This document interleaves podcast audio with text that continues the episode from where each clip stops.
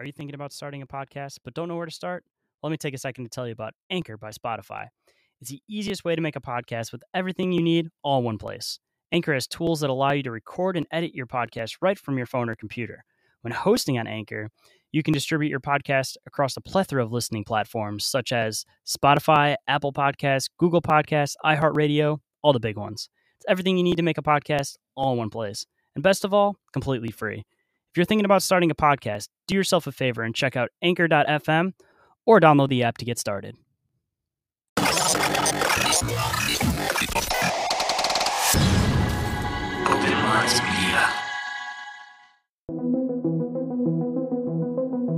The reality we live in can be a very strange place. Most of the time, fact being stranger than fiction. How we ever start to understand this reality we live in unless we question everything? Join me and a guest as we unravel the mysteries of this reality, one topic at a time. This is Inquiries of Our Reality with Shayn Jones.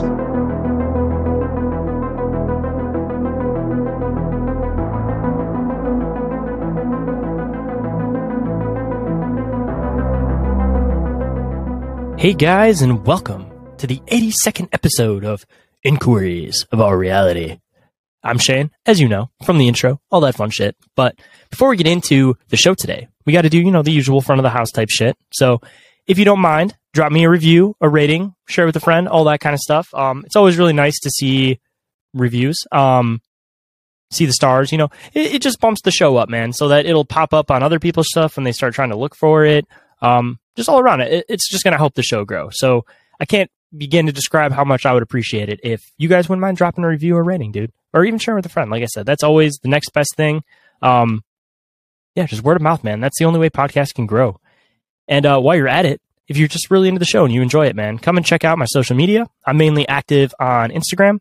Um, I do have a Telegram group, as I usually mention in the beginning of the show. Uh, still trying to build that one up, but it'll get there eventually. It's all a matter of work. Everything's a work in progress, and all I can do is uh, keep building the show. And if I have an endpoint, then I'm just capping myself off. So I just gotta keep doing it and see where it runs at. So go and follow on social media if you want updates on the show. Um, if you want to get into some of the other shows that I do, um, I kind of keep everything under Open Minds Media now. Um, so that's just kind of like my general production podcast, whatever you want to call it, company. So um, under that, you have Inquiries of Our Reality. You got Big Dumb Inquiries with uh, Kyle Rainey from the Big Dumb Podcast.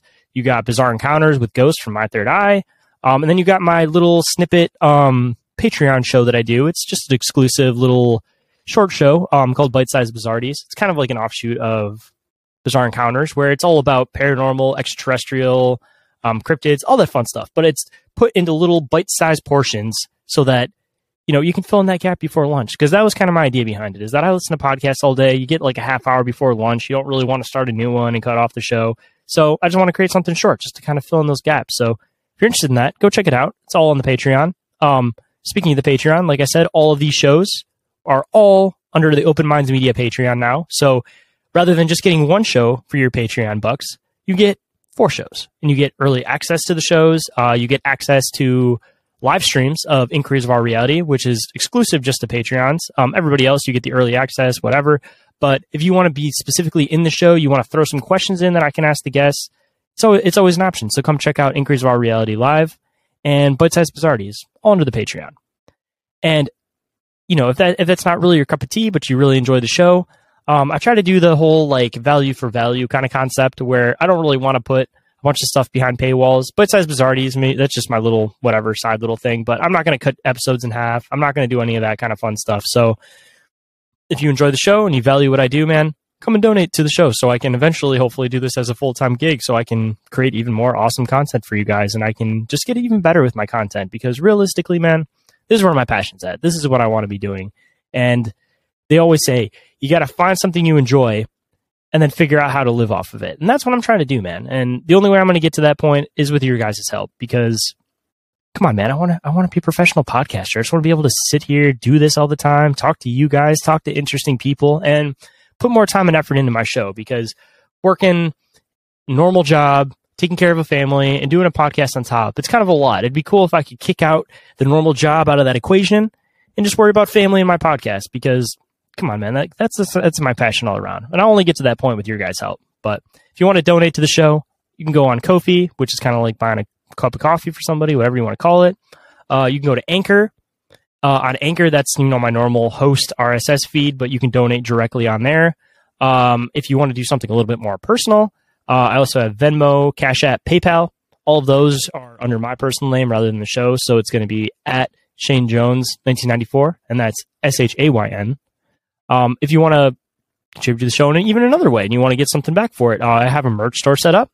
Um, by the time this comes out, hopefully I'll have it all categorized under the Open Minds Media merch store rather than an Inquiries of Our Reality merch store, Bizarre Encounters merch store, all that fun shit. But all four shows, all the merch for all that fun stuff, all available, all in that category. Um, go and check it out, the Open Minds Media Patreon. Um, and if you want some other other merch, Cryptoteeology. I know I talk about it on every show, but you know I, I just love what Joe does over there, man. He's a good guy. Uh, we talk a lot. We get a lot of cool stuff done. So we got the Bizarre Encounters collab design, pretty fucking sweet. It's a Mortal Kombat reference with uh, Ghost and I, and we're fu- it's it, just check it out. If you haven't seen it, man, do yourself a favor, go and check it out. Um, and while you're at it, dude, check out all of Cryptoteeology's awesome designs. He's got a bunch of different references to comic books. He's got references to bands, all encrypted form. He's got the serial cryptids thing going on. He has different uh, subcategories, I guess you say, the series where it's specific cryptids depending on specific locations and states. Like he's always doing something new, man. Like rather than having just the boring, mundane, like here's a Bigfoot on a t-shirt, this guy goes out of the way and does some crazy, awesome designs, which is why I personally wanted to hook up with him. Where he's not a sponsor of the show, we're teamed up, man. Like we we both help each other out and we progress together. Like we're not making money off of each other. We're just doing it because we genuinely like to work together. So I'm gonna promote the dude because Joe's a fucking sweet guy. So go and check out Cryptoteeology. Um, for anybody that wants to know how that's spelled, it's C R Y P T O T E E O L O G Y. And if you want to check out the website, just add a dot com to the end of that. And if you don't want to have to look it up that way, I put everything under the link trees. So I have two that I'm going to share with you. I got the Inquiries of Our Reality link tree, which is L I N K T R period E E slash Inquiries of Our Reality podcast. But if you want to be able to find just the the umbrella of all the shows, you'll be able to find that Bizarre Encounters, Bite Size Bizarrities, Big Dumb Inquiries. You can check out the Open Minds Media Patreon for that. L A N K T R period E E slash open underscore minds underscore media. And with that, let's get into the show. Today, welcome to the show, Chris Holm from Conspire Theory Podcast. How's it going today, man?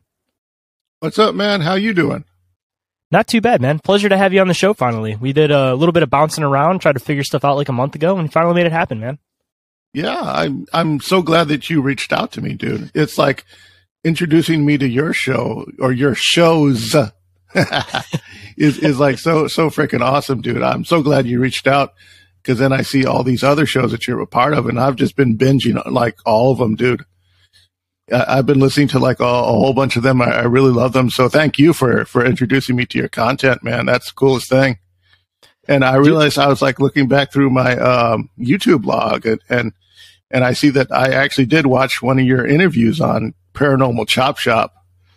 Sometimes I'll come on there and then they'll like they'll like uh, we'll we'll shoot the crap every now and then and then it's like oh dude I have seen this guy before and and I'm so glad to finally you know actually connect with your stuff because I guess I must have gotten it when I was in passing and stuff like that because I watched the whole thing. So it, it's like it's like I, I really dig your show and stuff, and I guess you came on to me when I was I had just finished an interview with uh, Bo from Bump Podcast. Yeah, talking to him was a real pleasure, and I guess you know you kind of like hit on some of the same issues that sort of he does on that sort of side of the aisle, and it's, and it's like it, it's. I'm really excited to be here, dude.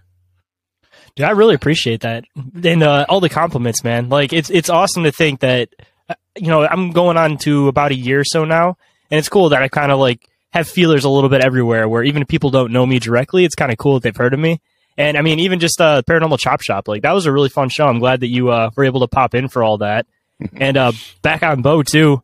Um, Bo is one of my personal favorites. So as soon as I heard you on his show, man, I was like, all right, this guy, he sounds like he's going to be really interesting to talk to. So it's, I was already like halfway through the episode and I was already hitting up Bo like, hey, where's this guy's information? I got to hit this guy up. So the feeling's mutual, man.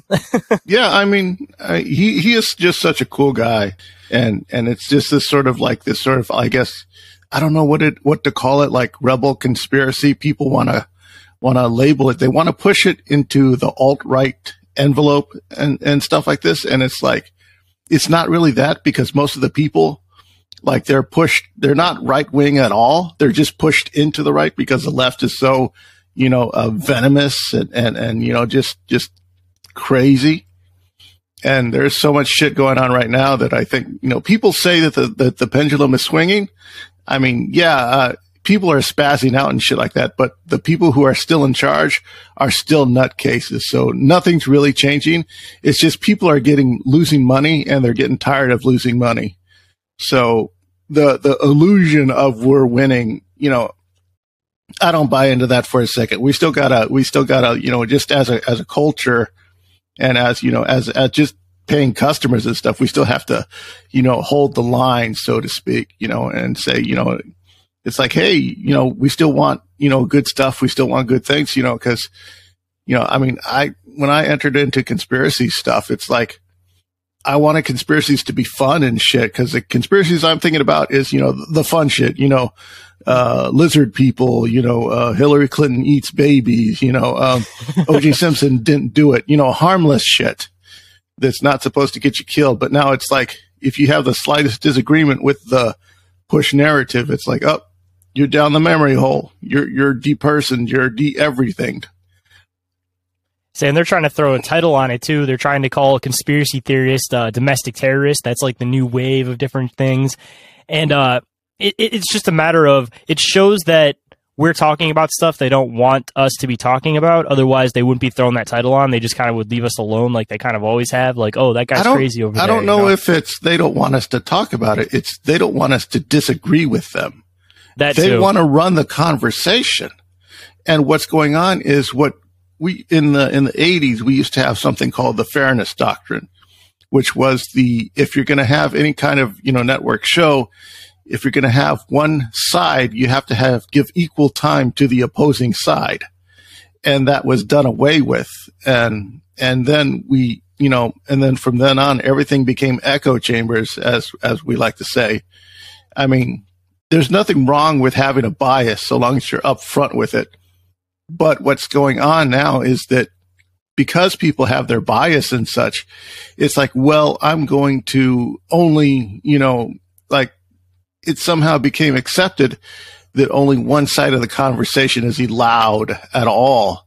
And any counter stuff, it gets wrapped up. They call it hate speech and shit like that. Mm-hmm. And it's just like, no, no one hates anybody. You know, we're just at a disagreement. And then when we have evidence to prove up our point, you know, the, well, they get, they get pushed out. I mean, the, you know, like the, the rise of Silicon Valley is just a bunch of fat nerds who really, really, really want to get laid. And they, they think that, oh, if I appease to the, these psycho chicks that, that are fucking crazy and stuff like this at the colleges and stuff like this, you know, then, then maybe, you know, they'll like me and stuff. Because if you think about it, I mean, there's no romantic, romanticized film about the rise of Silicon Valley like there is with like the rise of Wall Street. You see like Wolf of Wall Street, it's all like badass cocaine, hot chicks and fast cars and shit. You know, the, the color of money and all that stuff. I mean, there, there, I think they tried to make a couple, uh, Rise of Silicon Valley movies and they completely bombed because he wants to see a dork in a beanbag chair, you know, clicking away at the keypad. No one wants to see that shit. That's not glamorous. That's not romantic. You know, so, and I can see that. And I think, you know, these people, they're still in charge and I, it's just, you know, it's just, it, it's frustrating, you know, on a, on a cultural level. But yeah, we still gotta, you know, in a way stick together and let up. And the thing is, you know, we're, all, we're all going to disagree and, and, you know, butt heads too. But, you know, I try my best, you know, just as, as out of principle to be a free speechist type of guy, you know, a free speech type of thing. And I know that even that right there, you know, rubs people the wrong way on both sides because usually free speech means, oh, the shit that I disagree with or the shit I find abhorrent or whatever of that nature, you know. It's just, it's just there, there's a time and a place for most stuff, but it's like, you know, I mean, it's just a very difficult thing to keep up with at times because the line is always moving. And the thing is, it's always moving, you know, to, to the left, unfortunately. I mean, politically, not to get too political on here, but it's just things just keep pushing back now. And more and more people are being pushed into the so-called right, you know, where, where it's like, you know, these people, they're not right at all. I'm, let me give you a good example is, uh, Chrissie Mayr, who's a comedian. You know, she's, she's total, you know, lefty, you know, whatever it is, you know, funny chick, but she's hilarious. And she was, you know, pushed into the, to the right. And because she talked to people, you know, from, from everywhere, from every walk of life. And, and, you know, and of course she's blown up, but she's constantly getting targeted and canceled and, and harassed by these crazies and nut jobs and stuff like this. And I think it's just par for the course, unfortunately. I mean, do you think it's intentional to begin with that they tried to make the left so out there ridiculous that it pushes everybody to the right because they are intentionally trying to get everybody into the same method of thinking in that way that it's like you, you got you got to make something so out there ridiculous that the average person can no longer be part of it. Then after that, essentially you like unintentionally push everybody to one side. So then at that point you can control a bigger group of people because this little subsection of people they can just kind of be off doing their own crazy shit and they let them kind of just you know get away with what they're getting away with again in order to piss off the right side more and again push more people that way. But i don't know about you but it's kind of like i don't really know where to place myself. I don't i don't want to say yeah. that i'm necessarily right either because yeah i get that. I get that. I, I think i'm in the same boat as you are. We may tech we may tic tac on different issues but that's the thing. That's that was like politics as a whole is that with the, the dynamic that they have, the right left dynamic, it's, it contradicts itself at times where, you know, no matter what, where your principles lie, you're going to have a little bit of this and a little bit of that anyways. There is no straight way that, uh, that you can be on an issue. No one can be 100% on the right or 100% on the left. I mean, I mean, people you know, will change look, their views to try to like fit in with that group too. That's the other thing that's kind of unfortunate is that people yeah, well, assume that you have to be this in order to fit into this category, and they're scared to like stray their ideas away, even though they agree with some stuff, but they don't agree with other stuff. But they don't want to say that they disagree with this stuff because they want to feel yeah. like they're part of that group more. You know, they'll just they'll just shut up until you know their ass is on the line until they get caught. People don't really don't really disagree; they get caught they get caught with their pants down. They, they get, they get like all of a sudden something pops up, you know, someone wants to take them out type of thing. And I, I do, you know, when I was talking with Bo, I do feel like it's that part of that participation trophy mentality where what I believe all these activist types are yearning for is accomplishment. Mm-hmm. Whenever they push anything, it's I'm the first X, I'm the first Y, I'm the first whatever. You know, I mean, just look at the comic book stuff because I pay attention to a lot of comic books because I, you know, because you know when I'm doing anything, I'm either drawing, you know, Lou Elizondo punching himself in the balls or something, you know, some ridiculous, you know, Supergirl with big titties or something of that nature. You know, that that's just what I do. So that's kind of the world that I'm in a little bit. I have a, like a toe in that world, and so much of it is just you know, we have a sect of people who are cast for their position. You know, I mean, if you look back through history, you'll see that diversity was naturally always there and they always used that as a shield for their for their their their process. It's like, oh, we're doing this under the guise of diversity and inclusion when really merit is the most diverse and inclusive because you're getting the best of the best. People are there because they're great. And whatever it is that they happen to be, it didn't matter because, you know, why should it?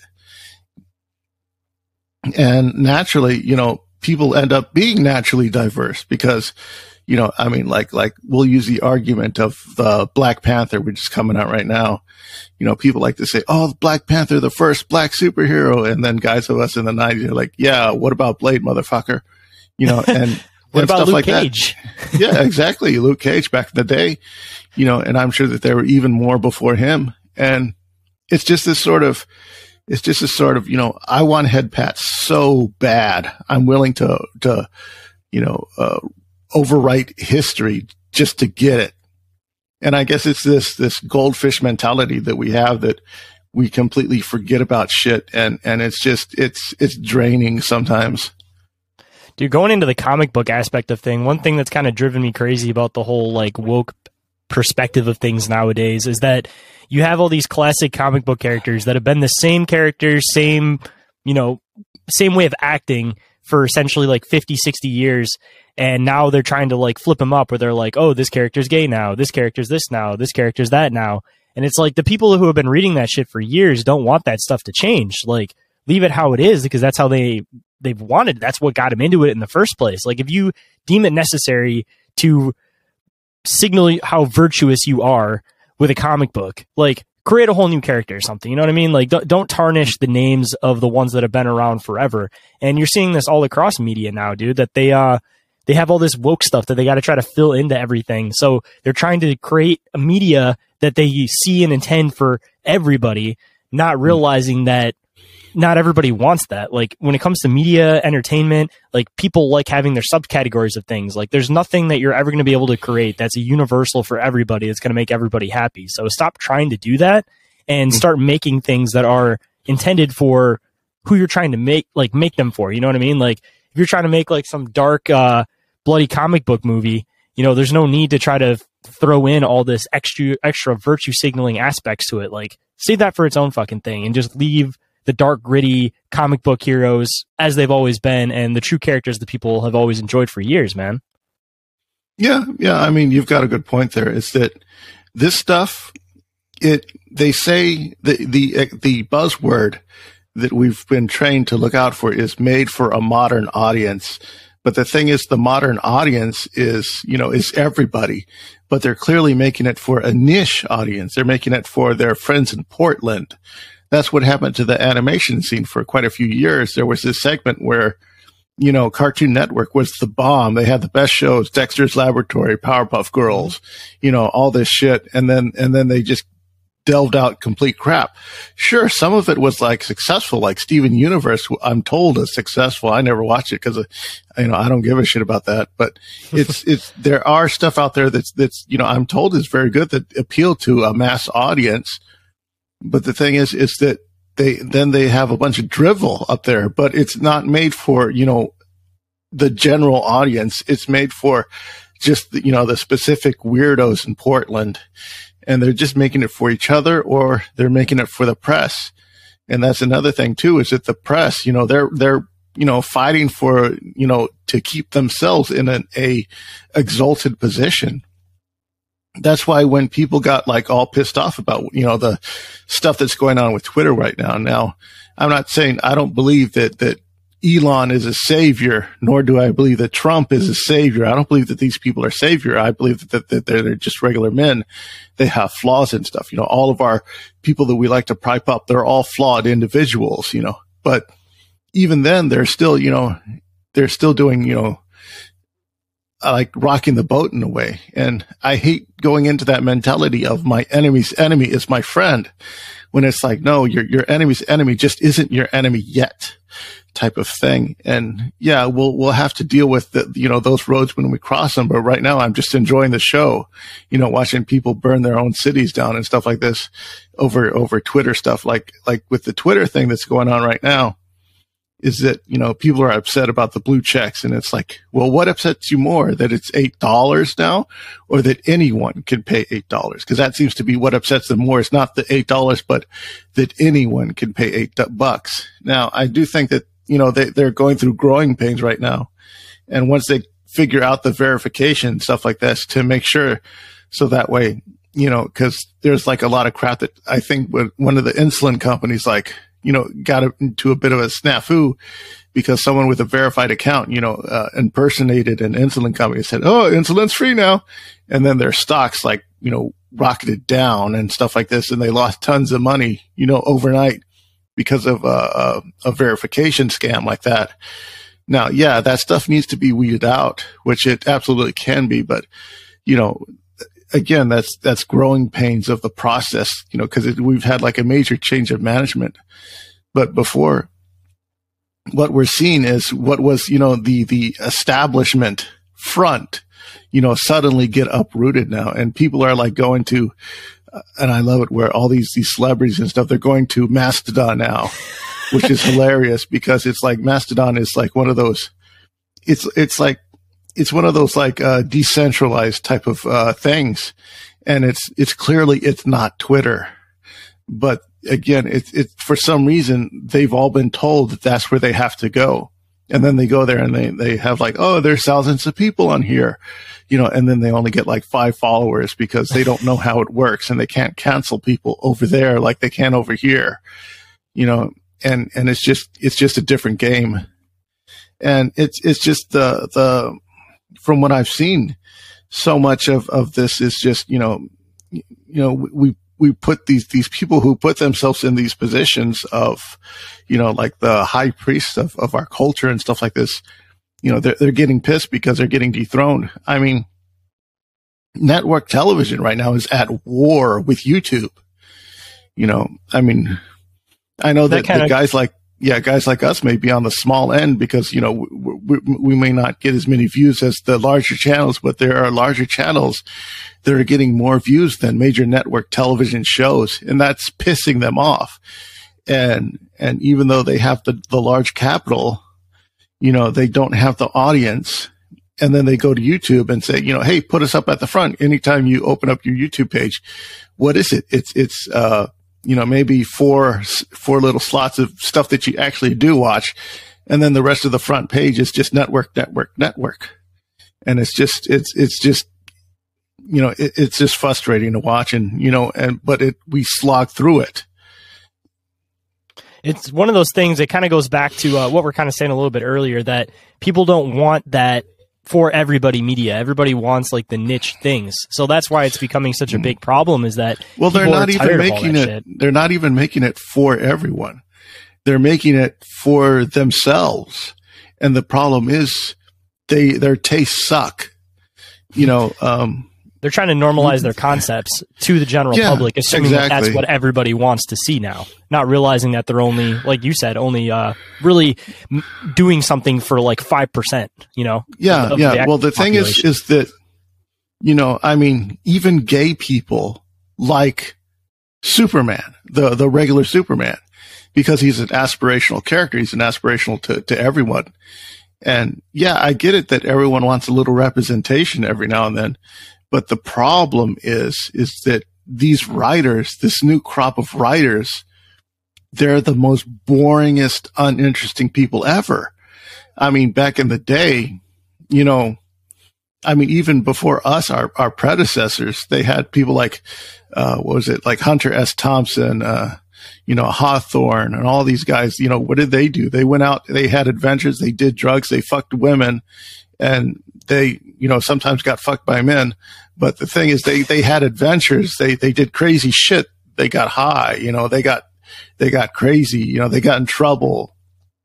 They did all of the, they had adventure. They lived life. So when they put that stuff into their writing, it's an interesting person writing an interesting character. What has become comics now is it's no longer, you know, a super powered person goes on adventures. It's now, um, you know, superpowered person, you know, goes to meetings and then, you know, goes to, to Starbucks and hangs out with their friends over at lunch and just eats lunch. They're either going to meetings or they're eating lunch and then the, the way that they say, Oh, this person's great is they have someone look up to them and say, Oh, that person is so awesome, which of course never happens because, you know, in real life, no one's looking up to these people. No one's looking up to them. No one's admiring them because they're boring as fuck. Hmm. I mean, when it comes to like the whole comic book aspect too, I feel like part of the issue that a lot of the writers have is that anybody looks for any reason to be offended in anything. So half the time, even if there are good writers, I feel like they get mm-hmm. silenced and canceled because if they make something that's just a little bit edgy, and knowing how comic books have always been, they've always been intended to be edgy. Um, you know, they they're scared to do it. They don't want to get in trouble. They don't want the backlash. They don't want uh, people trying to come back and cancel culture them because you know they may have made like, for example, like a like a group of bad guys that's uh based off of like primates. And then certain pe- groups of people are going to take that as like oh you're trying to say that these are like African American people or some shit like that you know? Like they they'll just look for any reason to be offended within shit and they'll they'll make a huge deal out of it. Like you go back into the old days and you got like Captain America punching fucking uh, Hitler on the front cover of old comic books you know, I feel like you try to do stuff like that nowadays, and like there's gonna be somebody who's gonna look for a reason to be offended, and they're gonna blow it up and turn it into something that it was never intended to be. And even continuing into just like even comedy, like you see that with that too, is that people can't make jokes or say things anymore because, like, as far as I'm concerned, there's there's some cutting edge comics, but for the most part, like comic comedy movies are dead because you can't do that kind of stuff because what the only thing you can really make comedy about now is just like drug jokes. Like you, you go Yeah. back to like '90s comedy, dude, and none of that shit Yeah. would fly nowadays. Even 2010, none of it would fly because somebody would be pissed off about every five minutes of something in the movie. or Yeah, some yeah, joke well, every five minutes. the way that comedy is set up, someone has to be the butt of the joke for the joke to work. And right now, the only people who are allowed to be the butt of the jokes is just, you know, Uh, what is it, the straight white male. And it, and the thing is, is that because of that, then that becomes the only character that's allowed to grow, you know, in the story because they're the only ones that have actually kind of hardships to, to deal with. What they do now, I guess what's sort of passing for comedy now is the Marvel movies and they try to put comedy in, in the, the superhero stuff because it can't go anywhere else because they have no other tricks to endear people to these characters because, you know, again, they, they can't have the support of writing there, you know, um, and now like, you know, I mean, we, we, still have great comedy and stuff. Of course, the thing is we have to go behind the dumpster to get it and stuff like this, Mhm. you know, and it's like, It's only kept and- alive through some stand-up comedians nowadays. I feel, Yeah. but a lot of the like ones that are honestly really good, talented stand-up comedians, they don't get any type of like credit on any of the major platforms because Yeah. they don't fit that narrative. well, people complain about, well, I, it's, they don't want racial humor, but they still have racial humor. It's just instead of, you know, a white guy, Bill Burr going up, oh, ching chong, ching chong, you know, doing the, the Asian accent. Instead, you have an Asian guy who comes out from nowhere that's propped up by Netflix. And then he does, oh, so my grandpa, ching chong, ching chong, ching chong, he still does the racial humor. But the thing is, is that it's the person delivering it absolutely sucks and Mhm. has like, you know, zero merit to it. So all this stuff, you know, it, it's like what, what they used to call bisexually is just gay with extra steps. So we're still getting racism, you know, in, in our comedy with a couple of extra steps. And the thing is, those steps suck because we're stepping through dog shit to make it happen. You know, so the stuff is still there. It's just we have to slog through crap now just to get to it.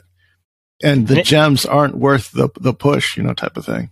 Oh no, for sure. And I mean, when it comes into like female comics too, it's like I feel like female comics are kind of trapped in like a small box where the only jokes they can really make is like dirty girl jokes, but not like good dirty girl jokes, like like Amy Schumer type stuff where she's just like, "Oh yeah, so I'm dealing with my crotch and it just stinks." Ha ha ha ha ha ha ha. Like it's it's not funny and it just kind of like puts women down in an aspect that the only popular stand-up women comedians have to be talking about like being single essentially and just being like just just going into like the the you know gross side of being a female. And unfortunately they get they get trapped in that. And then as soon as they start getting to a point where they start getting into like a family and they start getting into like family humor for whatever reason like the general public doesn't seem to want to hear that like family humor from like from like a woman but it seems like guys can kind of get away with it but that's because they kind of add that raunchy twist onto it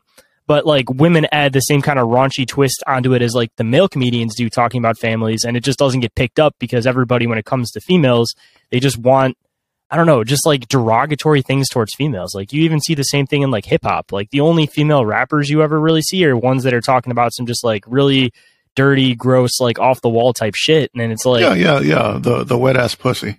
Mhm, exactly. And it's like, where's where's like the female rappers we had back in the '90s and stuff? They were talking about like politics and problems and like living in like bad communities and like whatever. Just like actually having a message that they're trying to portray, other than the fact of like, I'm hot, come get me. I'd tell everybody that I don't want them because I'm better than them. You know what I mean? And Yeah. then it goes into Yeah, this well, whole statistic yeah. of like putting men down. So like men's um, inhibition or whatever you want to say towards like women, they feel like they can't get women anymore because all these women are talking about how they're a bad bitch, you know, and nobody can get me. So it's just it's putting men down in a sense too, and Mm-hmm. it's also putting women down because again, you're looking at them in a derogatory way, but you're putting them up on like a pedestal in a sense. So it's like you're over sexualizing them, but to a point of like they're unachievable almost, you know? Well, it, it's sort of like this is the the ob- objectification complex where it's, you know, um, it's like I can objectify myself. That's good. That's empowerment. But if you objectify me, that's discrimination. That's that's that's a phobiism. You know, you're in the wrong, whereas when I do it, I'm in the right. It's this obscene double standard that we see, and, and it's rather egregious. I mean, people like to throw titles on shit too, and that's where half the problem is that people overexploit like a title.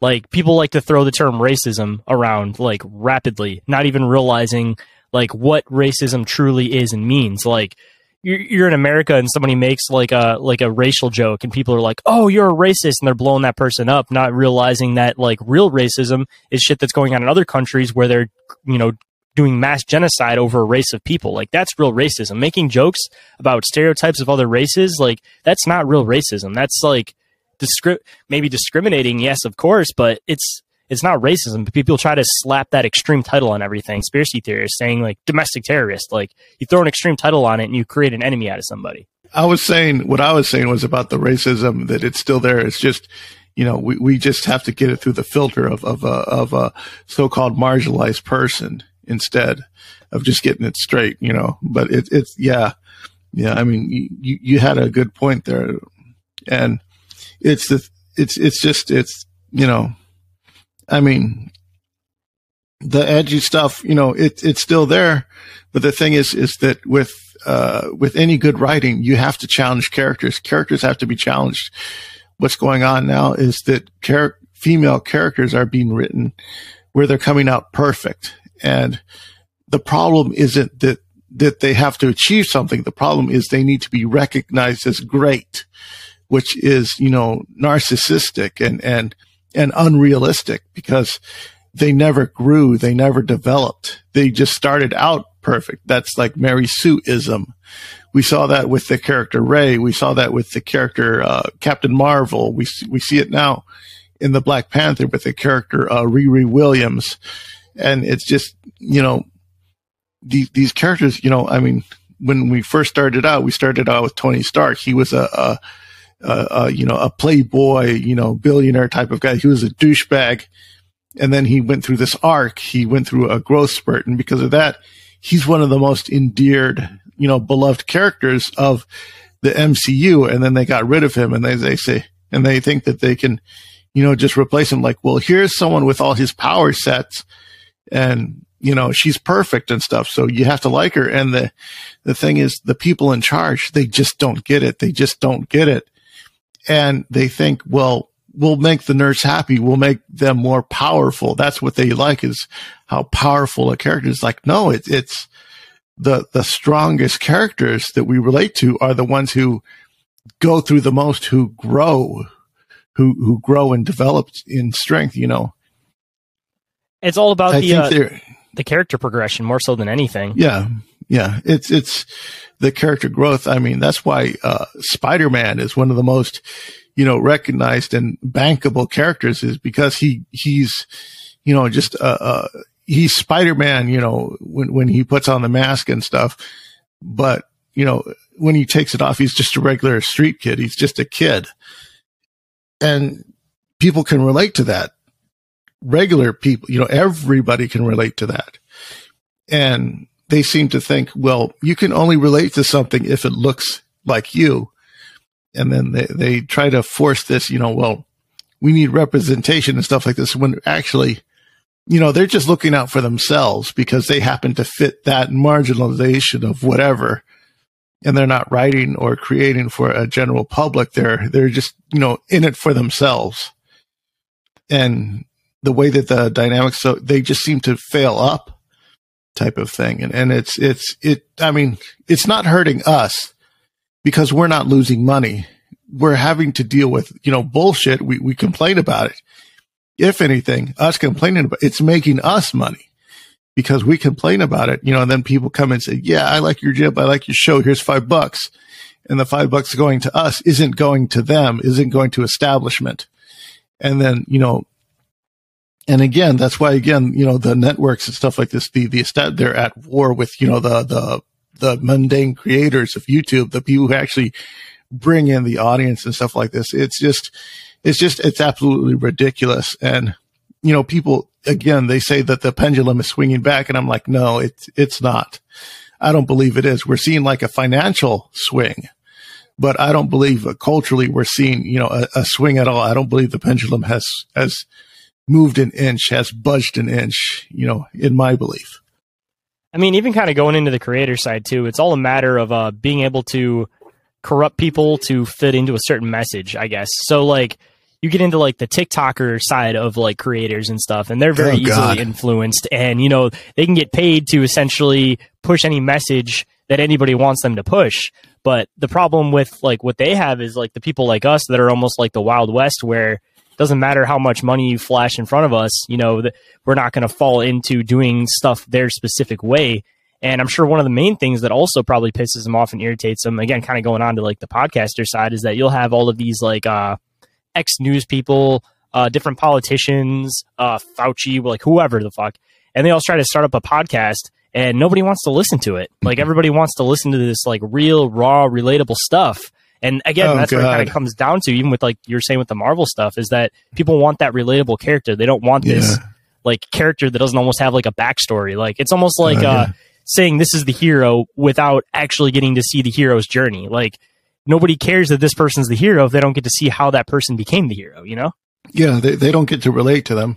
And what you were bringing up about the, the dude bro podcast thing, uh, I mean, even as a podcaster myself, you know, I, I can't help but get a bit, little bit jealous and a bug up my ass when I see these dude bro podcasts they make like 5,000 a month on Patreon and, and I'm making like zero because, you know, I, I'm clearly not, you know, you know, I just, I just don't have whatever it is that they got. And then we have, you know, Obama and Springsteen making a podcast together and like, it's plopped up by NPR and all that, and nobody is watching it. They'll have a few people that'll like that, you know, it'll get pushed to the top of the of the charts artificially, and it'll have like numbers. You know, some people will actually listen to it, but as far as you know, will it make any money and stuff like that? No, you know, I mean, some parts like I think there was this joke article that came out. You know, how to be successful in podcast by already being famous. You know, it had all these celebrities that had podcasts and shit like this. And they come out the gate and they're like, you know, th- they have like sponsors from Ford and, and, and, you know, and all this shit, you know, like national sponsors and shit like this, you know, on their first episode. And it probably, you know, probably gets like, you know, a couple thousand views and stuff like this. Whereas, you know, the other podcast, you know, Dude Bro Burp Time gets like, you know, millions of views and, and gets, you know, tons of money and they have, you know, ball scratch, you know, a, a ball scratch time sponsor mm-hmm. or whatever it is, you know, it, it's, and yeah, I, I'm being facetious because I'm obviously jealous, but it's, it, you know, it's, it's just the, you know, it's just, it, they're, they're putting, they have the control, you know, obviously the control and the influence but again, they're they're they're not getting a return on it. Not not as the return that we're seeing because we're, you know, guys like us and and you know and all these other dude bro podcasts. You know, they're they're like it seems like they're putting in the minimum effort, but they're putting whatever it is that they're doing, they're making it happen, and they're getting not like a wild return on it. Whereas the other people who have like a staff of eighty working on their show and they're not getting shit back to justify what they're putting into it. Dude, that's honestly kind of digging into not not to dig too far into like the Dude Bro type podcast and stuff, but that's one thing that kind of drives me a little bit crazy sometimes is the aspect of like, you know, guys like us who put a lot of time and effort and research into our shows, and you know, then you have these guys that'll come on and just be talking about like, oh yeah, so my girlfriend queefed on me the other day, and those dudes are getting like millions of listens, you know, and it's like there's two there's two aspects to it. I mean, one of it could be that people are just so wrapped up in just all the rat race of life that they just want to like have a break and just listen to something that's just stupid. or the other aspect of it is that the general population is becoming less and less intelligent. So they may not be able to keep up with the type of content that we're creating, even though, you know, there's a lot of us that try to do it in like an easily chewable fashion. But, you know, it, it may just honestly be a push of just people aren't a lot of the general public at least aren't able to like pick up what we're putting down just because they aren't like mentally there because the public school systems and society has kind of like filled them as far as like again being a free thinker and an intelligent thinker. They just want that yeah. like dick fart joke ho ho ho kind of shit you yeah, know I, I i don't think so. I i just think that it's just you know we, we're in the business of niche audience so we're going to get niche audiences. You know that that's just that's just the nature of the game. Whereas i think what's what i am seeing is a lot of people just want to chill the fuck out. And I think that's what it provides them is that chill environment. When you um, listen to some of these shows, it's like it's like you know sitting at the bar. What used to be sitting at the bar, listening in on an interesting conversation. You know, and and when I look at these these live stream shows, you know, like some of the guys, like you, you know, when you guys do your live streams and stuff like this, there's have you ever like just looked at the chat it's people just chilling out. It's people just hanging out. They're just there just to chill, you know, and, and, you know, and if people come to your table to chill out, you know, yeah, I mean, that's, that's freaking awesome because they love to hang out with you as a personality, as, as a, as a, you know, they, they, it's the parasocial thing. And, you know, and a lot of people do that because when I go on to like the, the paranormal chop shop live streams, when they let me in every now and then, you know, it's, it's like people are just hanging out. People are just chilling out. Even I go to some of these, these streams and I'm like, Oh, let me check up and see what these guys are doing. Like, Hey, so and so, Hey, so and so, you know, we got like a bunch of referred and preferred, you know, friends and, and stuff like this, you know, in the chat and we just catch up real quick. And then I, you know, and then I just skedaddle and do whatever. But yeah, I kind of see what you're saying. I'm probably approaching it from a different angle, but I do feel like there is something in that sort of casual hangout thing that I think, you know, social media that the, the streaming stuff is really catching on and it's catching on it, you know, really hard. I mean, I think it's one of those things too that it's just a matter of whether you're having an intelligent conversation or you're just having like an off the wall, fun, random conversation. It's one of those things where there's like a split in society where there's still people that want to idolize celebrities, and then there's the other half that just wants to be able to have that like real world personal connection with the people that are creating the content that they want to listen to. And in turn, they get way more into the content and they appreciate the content way more when they're able to be listening to a show and throw in their two cents. Like it makes it more relatable for people. And then we go goes back full cycle of what we are saying that people want entertainment that they can relate themselves to. Oh and yeah, you, you only way you do that you is if you make it small again.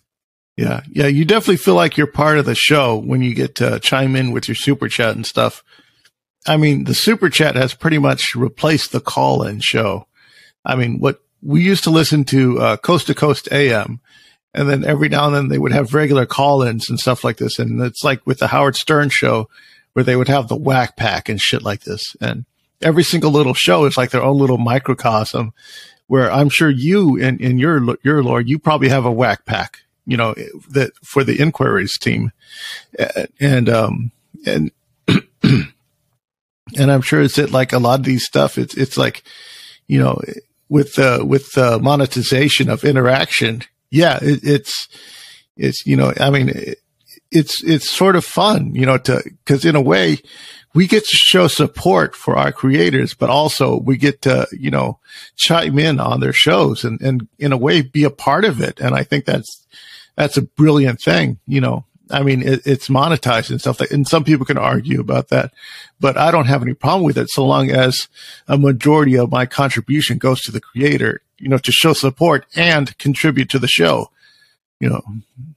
I mean, it also is good coming from the creator end too, because then it's like, it gives you more of a reason to keep doing what you're doing when you have that real world connection with like your listeners because if you're just like putting out content and it may look like you have thousands of listeners um if you're not having that like personal connection talks with them, like it almost feels like you're uh you know, you're you're doing something for like a blank audience. Like it's better when you can like personalize and be like, "Hey, this is Brian. this is Shane, this is this person, this is that person, and shout out to two of my main listeners who are Brian and Shane, by the way. But like, it's it's just so much better when uh you you can connect even from the creator side with your listeners because then it just makes that connection more meaningful and it gives you more purpose and more meaning behind the work that you're doing to begin with. Even if you're just entertaining people or you're trying to spread truths, like it just you ha- you have more passion behind it. You know? Yeah, ab- absolutely, absolutely. I, I definitely get what you're getting at, and yeah, I think that's definitely a cool thing. So, um, do you want to get in like spooky shit? Because I, I, Yeah, I was I kind definitely of feel like we like we bored the shit out of people with the with all the shop talk. No, I mean, as far as my listeners go, they seem to uh, really like that type of stuff. Um, you know, like I, I have my wide variety of shows, and it seems like uh, the majority of people that listen to Inquiries of Our Reality, they enjoy the like close conversation style of things. So, just knowing my listener base, I'm sure that th- they they probably love the first 45 minutes of it. But again, you know, for the other side, and even for myself, because I love getting into the spooky shit, I definitely want to get into your experiences. So, I guess the best place to start would be from the beginning because if you have the time to, I'd love to run through all of your experiences. Uh, let's see. I, I know I sent you a bunch of shit, but what's the, what's the what's the first thing that that like grabbed you most? So that way I know what to glom onto. Because it's Um, like it's it's hard to come up with like a beginning type of thing. The the most stuff that I'm like most prolific for or most known for is the sleep paralysis episodes. I was going to say I have personal accounts with sleep paralysis, so I'm definitely fascinated in that stuff, and I would love to share ideas back and forth with you on that. Um, also, extremely into the UFO stuff, and being a Michigander, I'm also very much into the Dogman stuff. So it seems like the main couple things that you seem to be the most passionate about, I'm I'm all about, and I have a lot of uh, information to throw back at you on them. Yeah. I, I love, I do love me some Dog Man, And my take on it is the evolution of the lore of the Dog Man. And one of the things that I, I like to pay attention to is the lore of the, the phenomenon. Like the alien abduction lore, I, I try to pay close attention to that. And with the sleep paralysis, you know, that's, that's really the only avenue that I have to relate to paranormality type of stuff in uh, most of the paranormal stuff like this, like my only the the only time that I've you know had firsthand experience with any type of anything was through sleep paralysis. One of my, I, I guess, my most notable account was, you know, I think it was during the day, and I was in between shifts. You know, uh, you know, I, I was just get, getting a nap, like you know, because I was going like either doing overnights or something of that nature on a rotating shift. And then I just let it was daytime and I just laid down and then I felt, you know, the, the, the, I, I guess the weight of the experience of the phenomenon just, you know, come over my body. It's like all of a sudden my, my, my body felt, you know, heavy. And then, uh, you know, you know, I have like a, like a, like a perfect, you know, again, only my eyes can move around and that stuff. And then I see the door open up and then two figures walk in. They're two, uh, men, two misshapen men at that. They look like cartoonish, you know, what you do, what you would describe as either white trash or people of Walmart type of caricatures, but they're like, they're humanoid looking. And then the, you know, one is like a, a guy with like a, a, a blue and green plaid shirt. He's got like a big fluffy mustache, you know, and, and, and, and, you know, he's all hunched over. And then the other one is like a big, tall, you know, uh, rotund fat guy, you know, with like, he's wearing like black shorts and, and like a black t-shirt that's like two sizes too small and it fits too much, much like a crop top. And he's got, you know, fiery red hair and they're, and they're like, you know, just looking around my, my room. And they're like, every now and then, you know, one looks back to me to make sure that I'm not moving, you know, and again, in this experience, you know, because you're, you're washed over with like the, the, I I don't know, I guess the hormonal or chemical, whatever suppressant it is that, that keeps you from moving. It also like induces you with fear. So I mean, you know, I have this overwhelming sense of fear and dread. and they're just going about, you know, milling through my room. And then they start like opening closets and just going through stuff. And then they'll open closets in walls that I don't have closets in. It's like, you know, like magical closet doors out of to nowhere. And they'll just open them up, you know, rifle through stuff, look at, look, you know, make sure that I'm not moving. And then when I start to feel control starting to come back, you know, they, they then just saunter out the, out the door and just close it. And then of course I get up, you know, and at this time I've studied sleep paralysis. I'm, I'm well into the paranormal. I know all about this shit, but the experience is still chilling. You know, so I, I know I just had a sleep paralysis experience and none of that really happened. But, you know, the, the experience is still the experience. You still have that impression, that, that, you know, psychological, you know, punch to the gut and I, I just get up and I, I check everything. I look all around, you know, all my deadbolts are locked. My electronic security system is still active and there's no disturbance, you know, and, and everything is like, I'm like double, I have like two layers of, of security and they're not disturbed in the slightest. So, you know, if, if like, let's say if something really, really happened, then those entities would have had to, you know, come in through a portal and then vanish into thin air as soon as they left the room. But again, it was such a harrowing experience that it like it, it just, you know, it just, it just, you know, it's, yeah, literally sent chills down my spine, you know. So, um, you Were got they any like, like, um, questions or? Were they more like solid or were they more ghostly? They were solid. They were human. They looked real. They did. I described them as cartoons, but they didn't look like cartoons. You know, they look like real people, just misshapen. Because uh, my my question that I was kind of wondering, I kind of I like to get into some out there weird theories, um, just Mhm. you know for the sake of just entertaining weird theories. So Yeah. one thing that I've always kind of wondered when it comes to like phenomenon like that is I kind of get into like the whole time slip idea, where theoretically, if there are two dimensions that are layered over top of each other, you know, there could be the same exact house in the same place, but the inhabitants of the house could be totally different.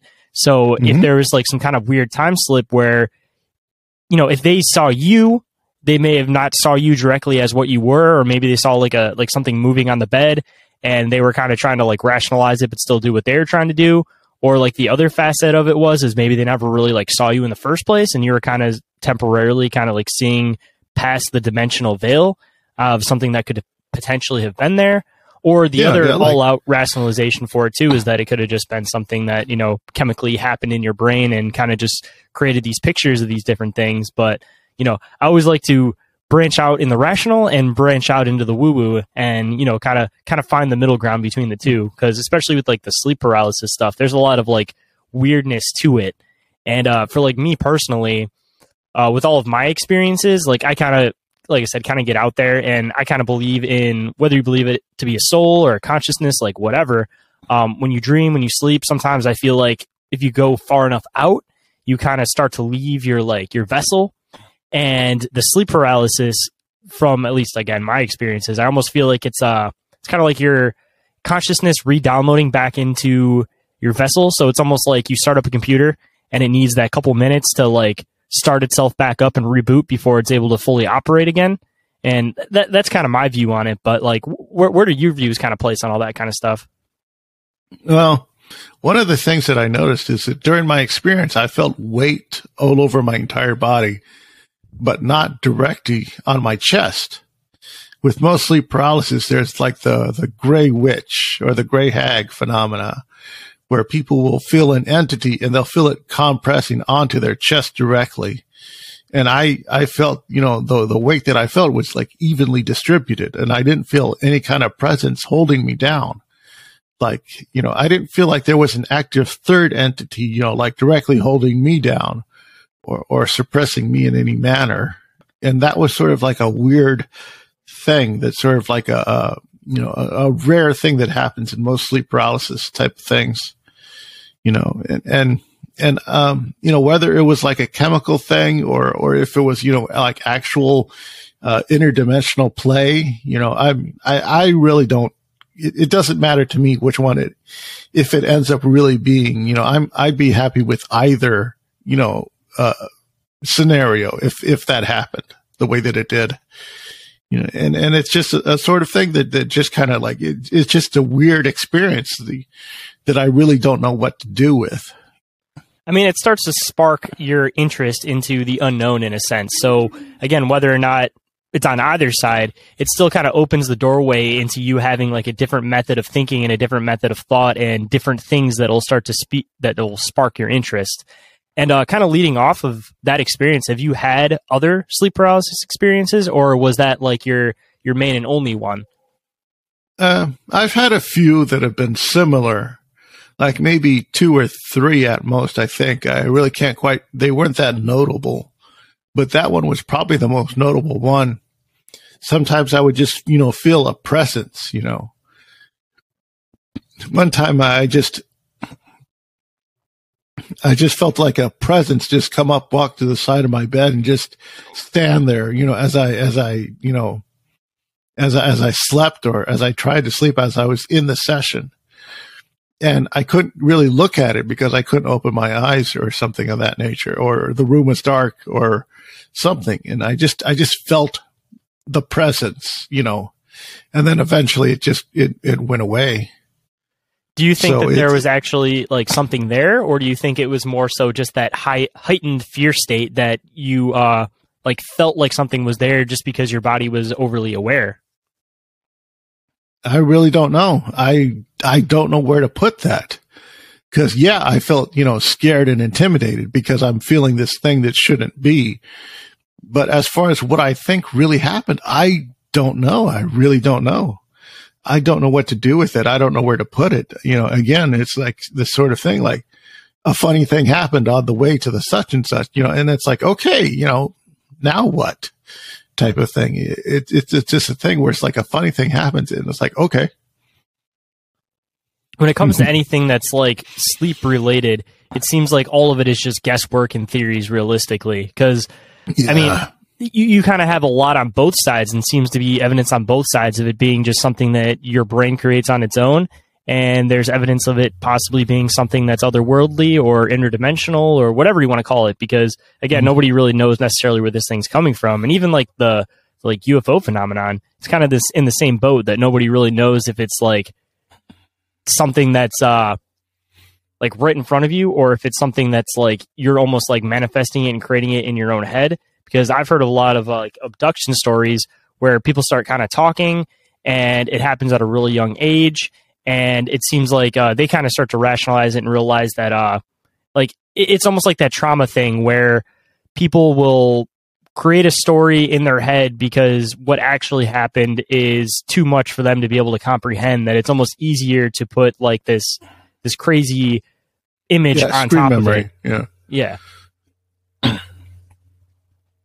As far as as you know, relating it to other phenomena, it's it's definitely given me empathy when I approach my show and when I do my you know recreation artwork and stuff like that. It it it definitely you know because I feel like I've you know stepped in it myself. You know when these people relate the, their stories to me, I feel like you know I I can definitely listen more sympathetically than I would, you know, just someone just, you know, eking out content, you know, because it feels like in a way, you know, I've sort of been there in a, in a similar sense that, that, you know, I can ha- relate to them in a way because I find the alien abduction phenomenon so fascinating, you know, because it's, it's, it's just so much of it makes sense, but at the same time doesn't you know, like, yeah, we have these people that are visiting us, you know, whether it's from another dimension or outer space or whatever, and they're collecting samples and they're doing these processes, what we deem as scientific, because we don't have any other way to explain it because that's how we relate to it because we practice that sort of thing ourselves, you know, on the, on the animals of earth type of thing when we bag them and tag them. So if we feel like we're getting bagged and tagged, well, that's what they must be doing but we really don't know. So that's how we best relate the experience. And, you know, and it's, there, there does seem to be like an, what I call an evolution of the lore where, you know, like first we like see the, the aliens off in the distance and then we see them running through the woods and then they're peeking in our windows and crawling into them to get us. And now they're like appearing at our bedsides like magically, like poof and doing what it is that they will. And now we're like getting accounts where they're like abducting our astral bodies and stuff like that. You know, whereas before they used to float us out of the, of the windows and stuff like it's like that one story about the the Bud, the Bud Hopkins. He he told the account of the woman who was flown out of a skyscraper or something like this, and then several like people saw it. You know that that nature and and it's this sort of thing, you know, it's, it's like this, it's like the lore is evol- is the experience is evolving type of thing. And, and I just find that interesting. I don't know what to make of it, you know, like, is their technology getting better?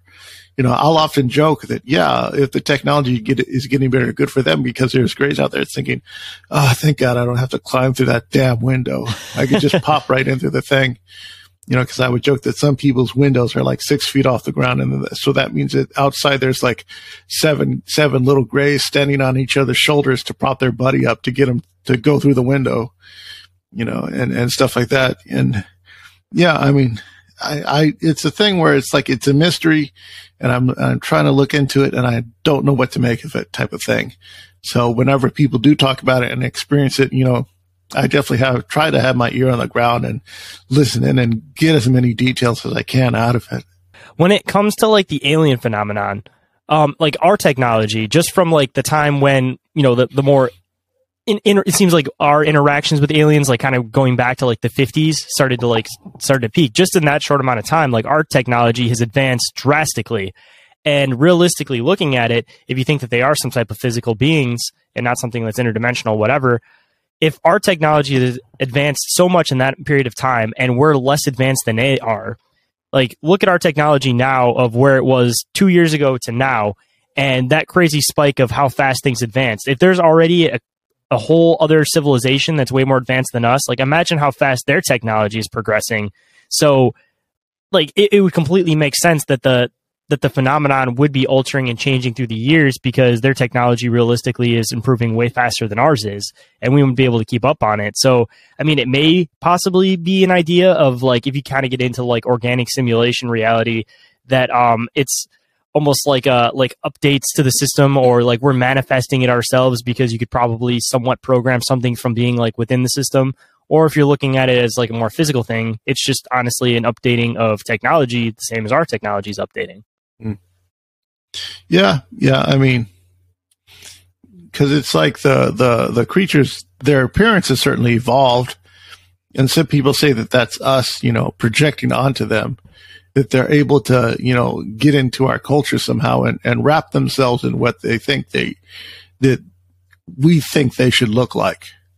Because they used to have space helmets, they used to have silver suits, now they don't do that shit anymore. Every now and then they'll wear a cloak or something like that. But usually they'll just walk around, you know, like either naked or skin tight suits, you know, looking all creepy and shit. And, and, you know, and, and just, you know, pitter pattering uh, all around and stuff like that.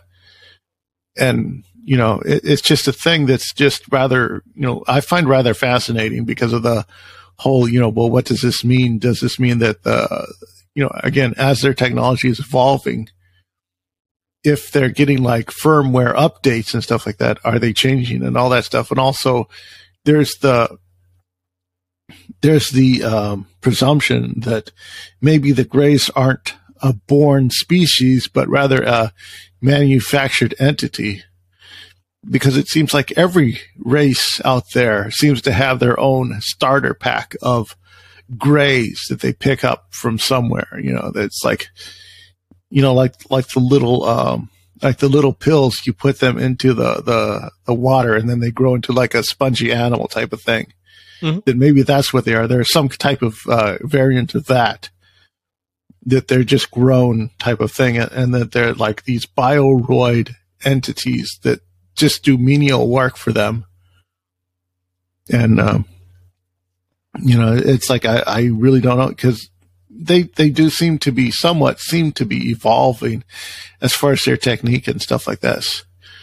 You know, I mean, because it, it, but as far as you know, like to what cause, to what conclusion, because it seems like they've been doing this stuff for generations. And I would think that, you know, they should have gotten whatever it is that they're looking for. They should have found it by now. And if they're time travelers, then what is this just purely for archival purposes or something of that nature? Or, or what? Because, you know, because I just don't know what to make of it. I was gonna say not going into like the ancient stuff, but the more like present day stuff. Like we have so much with like deep fakes, all these different like ways to like camouflage yourself. They say that the government's technology could be like 30 years more advanced than ours. So I mean, I'm not saying every single case, but there might be a good, you know, 20%, 30% of these cases where it's not actually anything extraterrestrial or an alien. It could just be government testing out new technology. And some of that could be like cloaking device type things where, you know, it's almost like you could create like a virtual version of yourself, like outside of yourself. Not like the same aspect as like Avatar, where you're like sitting in some type of. I mean, it could be like that. You could be sitting in some type of like pool of liquid or whatever, and you're able to control this other theoretical vessel. Um, or the other option to it is that you know it could just be some type of like a like a suit that you hit a button and you could make yourself look like anything that you want to make yourself look like. And in turn, mm-hmm. it's like the government could theoretically, if they wanted to run experiments on people, they could completely get away with it under hiding themselves behind this fake alien mask because anybody that talks about those experiences, they're going to get, you know, thrown off by the general public and essentially they can run rampant and do whatever the fuck they want at that point. yeah, yeah, I could definitely see that aspect of it. It, in some cases, yeah, it, it would make for a pretty good uh, hypothesis. It'd make for a good, a pretty good explanation you know, because I can see the government doing nefarious bullshit, you know, because not all of it is just the the the the you know clownish politicians that we see. There has to be a, a side of it that is actually you know you know freakishly efficient that they can you know perpetuate all the, these conspiracies and stuff like this. Because you know how else are they going to get all their money through their black projects and stuff like that? And it's and it's like you know yeah, I, I guess that that could work out. They they definitely have the blueprint of the the culture and stuff like this. Some would even speculate that the Betty and Barney Hill could have been a military psyop, that they could have been, you know, you know, um, experiencing t- some type of thing, and that they're they're whatever it is that the, the influences that they were probably like, you know, chemically induced to at, at that, because Betty had like a, a you know, a, a really positive experience, whereas Barney, he was traumatized and freaked the fuck out by it. You know, almost to the point that, you know, he completely like walked away from the, the, the, the culture as a whole, you know, and just, you know, cause he just wasn't having any of it because it was so traumatizing to him. Uh, Justin from Cryptids of the Corn has a pretty big theory on this whole aspect of them specifically and a bunch of other cases where there's a lot of aspects of alien abduction that also seem very psychedelic like. So mm-hmm. there's two sides of it. One is kind of what he was theorizing that there could be potential like giant mushrooms almost that almost look like spaceships and we perceive them as spaceships and they may, you know, push down some type of like psilocybin and have people have these experiences. But kind of going on to another side of it, um, it could be some type of extension of almost like MK Ultra, you know, where they were already tricking people and putting LSD in their drinks, all these different types of things. So realistically, if you gave somebody a high dose of something, and it may be something that like the general public doesn't even know about, that has like some type of psychoactive psychoactive effect, it goes back into that possible government experimenting where you blast somebody with this uh, psychedelic type substance, and then essentially you can go back and do whatever the hell you want, and they're seeing you as an alien, but you're actually just like a doctor strapping them to a table, running experiments on them, or checking out certain parts of them, or something like that too. You know? Yeah, yeah. I think I've heard that. That I've listened to a couple of shows that they've been on, and they got some fascinating takes. Uh, I do like the idea of most of a few UFOs being biological entities. The whole sky jellyfish thing was like really, really cool. So that's why when I heard that that was the twist in the movie Nope, I was like, oh yeah, that is so awesome. Even though everybody wanted aliens and shit like this and they were like all pissed off, I was like probably one of the only people that was like happy, like, yeah, that, that's so cool. But it's the, yeah, the whole, you know, the, the whole mushrooms doing their thing and maybe, you know, because there is some speculation that you know maybe they're not the aliens aren't from outer space, but we think of them as from outer space because that's just how we rationalize it. There's definitely uh, some conjecture in the lore to support this because the only um, record that we have of where they, the aliens, come from is from what they tell the contactees. And if you dig back, they come back. The more we learn about our natural world, the further away the aliens come from. Before they were from Venus, then the, then they're from Mars, then they're from Alpha Centauri, then they're from a, like another galaxy far away and stuff, and now they're from another dimension. So it seems like that that that you know that goalpost keeps getting moved and maybe you know there could be a reason for that because you know maybe they are actually these are just mushrooms fucking around with us or it's just the natural state of the mushrooms and we just simply don't understand it because you know we lost that sort of connection somehow I mean, you know. there, there could definitely be some possible physical evidence of there being things like that too, because then you go into things like uh, the Kentucky meat shower, for example, and all these like weird events where they've had like meat and different like weird matter falling from the sky. I mean, that could theoretically be these things dying. Um, it could also potentially be something else killing these things. It could be something where they go too far up, and you know maybe they just can't take that uh, you know less oxygen like whatever and they end up just like crushing in on themselves and then falling from the sky and you end up having the, all, all these like weird meat phenomenon type things and maybe it's an aspect too of it seemed like that kind of weird stuff happened a lot more prevalent in the past like maybe the sky was a lot more full of these things at one point yeah, yeah. and now they're not Yeah. or maybe just even another another different way of viewing it is if they have some type of like camouflage or if they're transparent enough that they're not easy to see could be something weird like maybe planes are taking them out and not even realizing it because i'm sure if a plane theoretically flew through a giant jellyfish that matter is so soft that the plane itself probably wouldn't actually even be affected by going through it. It might just be like Yeah. two seconds of slight turbulence. Nobody even notices anything, and then you have some weird substance falling from the sky. Yeah, yeah. I mean, I've heard. I think they were talking about in one of their appearances. I think it was on the Tony Merkel show. They were talking about how um, they did a sample, uh, uh, an atmospheric sample, and they were expecting like you know like uh like 400 you know unique species hits. Instead, they got like 60,000. So it's it's like you know which which is way populated above what they anticipated and that sort of led to you know that conjecture or or a speculation that maybe that's what these things are and they would be like i think they would be in a, at a layer like above commercial airspace so that way we're not like disturbing their habitat all that much with our travel but that doesn't mean that one can't slip in there and you know get his ass you know ran the fuck over every now and then I mean, there's always pilots seeing and reporting weird stuff too. So I mean, it could even be one of those things where it's known by a specific group of people, but it's something that you just like don't talk about because there's always pilots that are seeing random unidentified flying objects and they're told basically to like not report it, not talk about it. And you know, he gets into that whole aspect where people fear for their job too, where if people are you know a pilot and they're constantly talking about all these weird things they see in the sky they're going to be casted out by all their uh all their peers and not be able to continue doing what they do uh so i mean it it's it sounds like a cover up but i mean it's definitely potentially possible that uh you know they're pretty much say all right we're giving you the right. You have this pilot license. You're able to do this. There's certain things you're going to see and if you talk about them then you're no longer going to have a pilot license and we're not allow going to allow you to be in the sky anymore.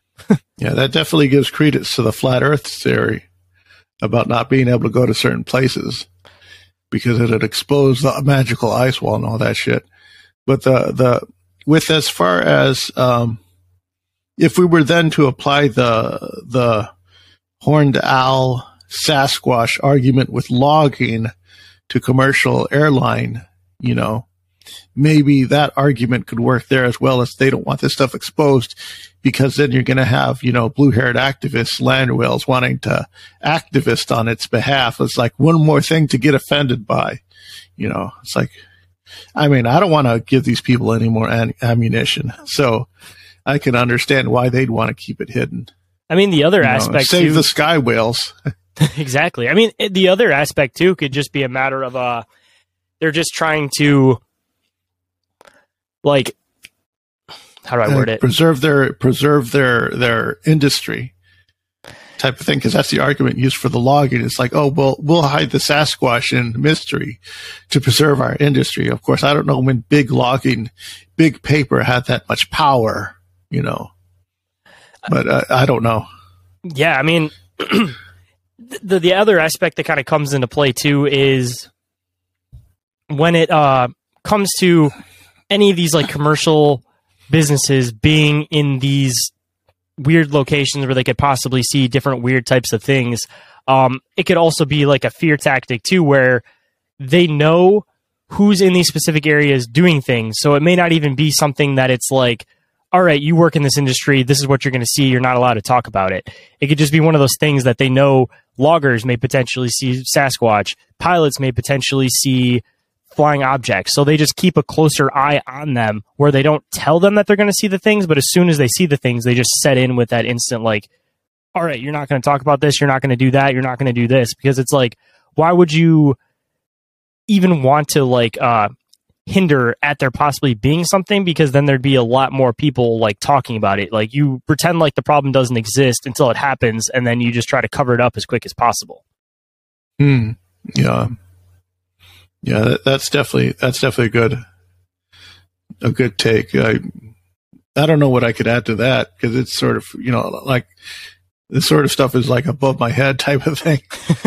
yeah, because when I get into that to the phenomenon, I'm I'm not really a UFO guy. I'm more of an abduction guy.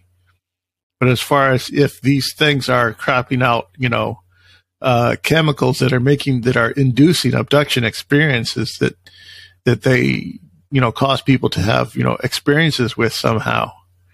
You know and they're like you know and maybe all these abductions aren't real that they're actually people just having um you know like repressed memories of being born and then that that's often masked as an abduction experience.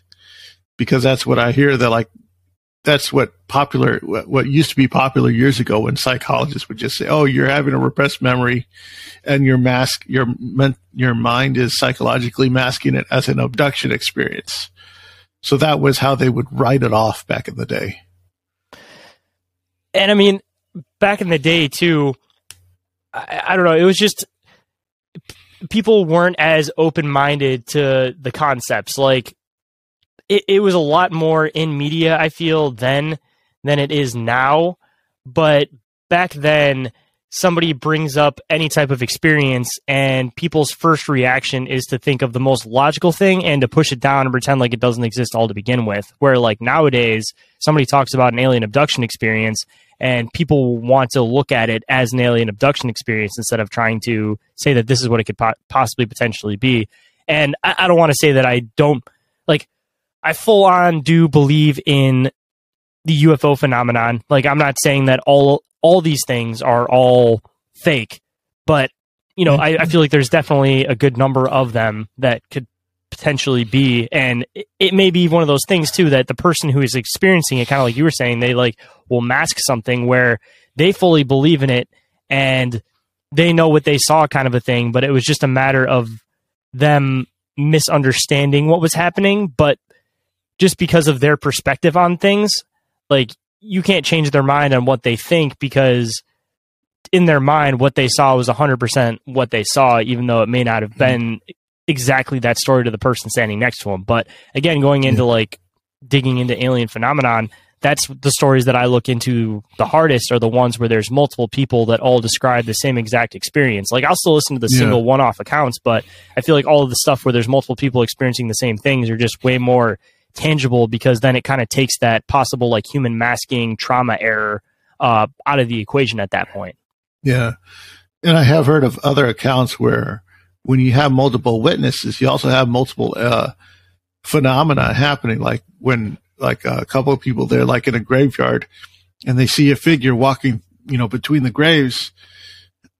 One person sees a dog man, another person sees a Bigfoot, another person sees a ghost, and another person sees a Confederate soldier.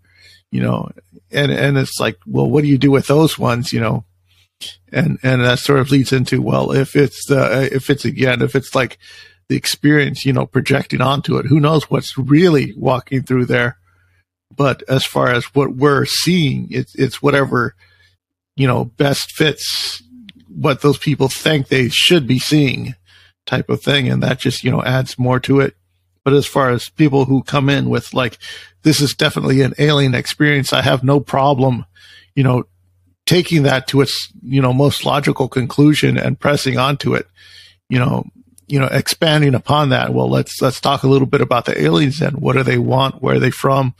You know what are their interactions with you and stuff like that? I have no problem with that as well. You know taking a taking a going down that road with with that person if that's the path that they choose. I mean, kind of bouncing into a possible different explanation of all this different phenomenon. Uh, people like to talk about uncanny valley, and for anybody that's not familiar with that, it's the inherited fear of something that's very close to a human but not quite human.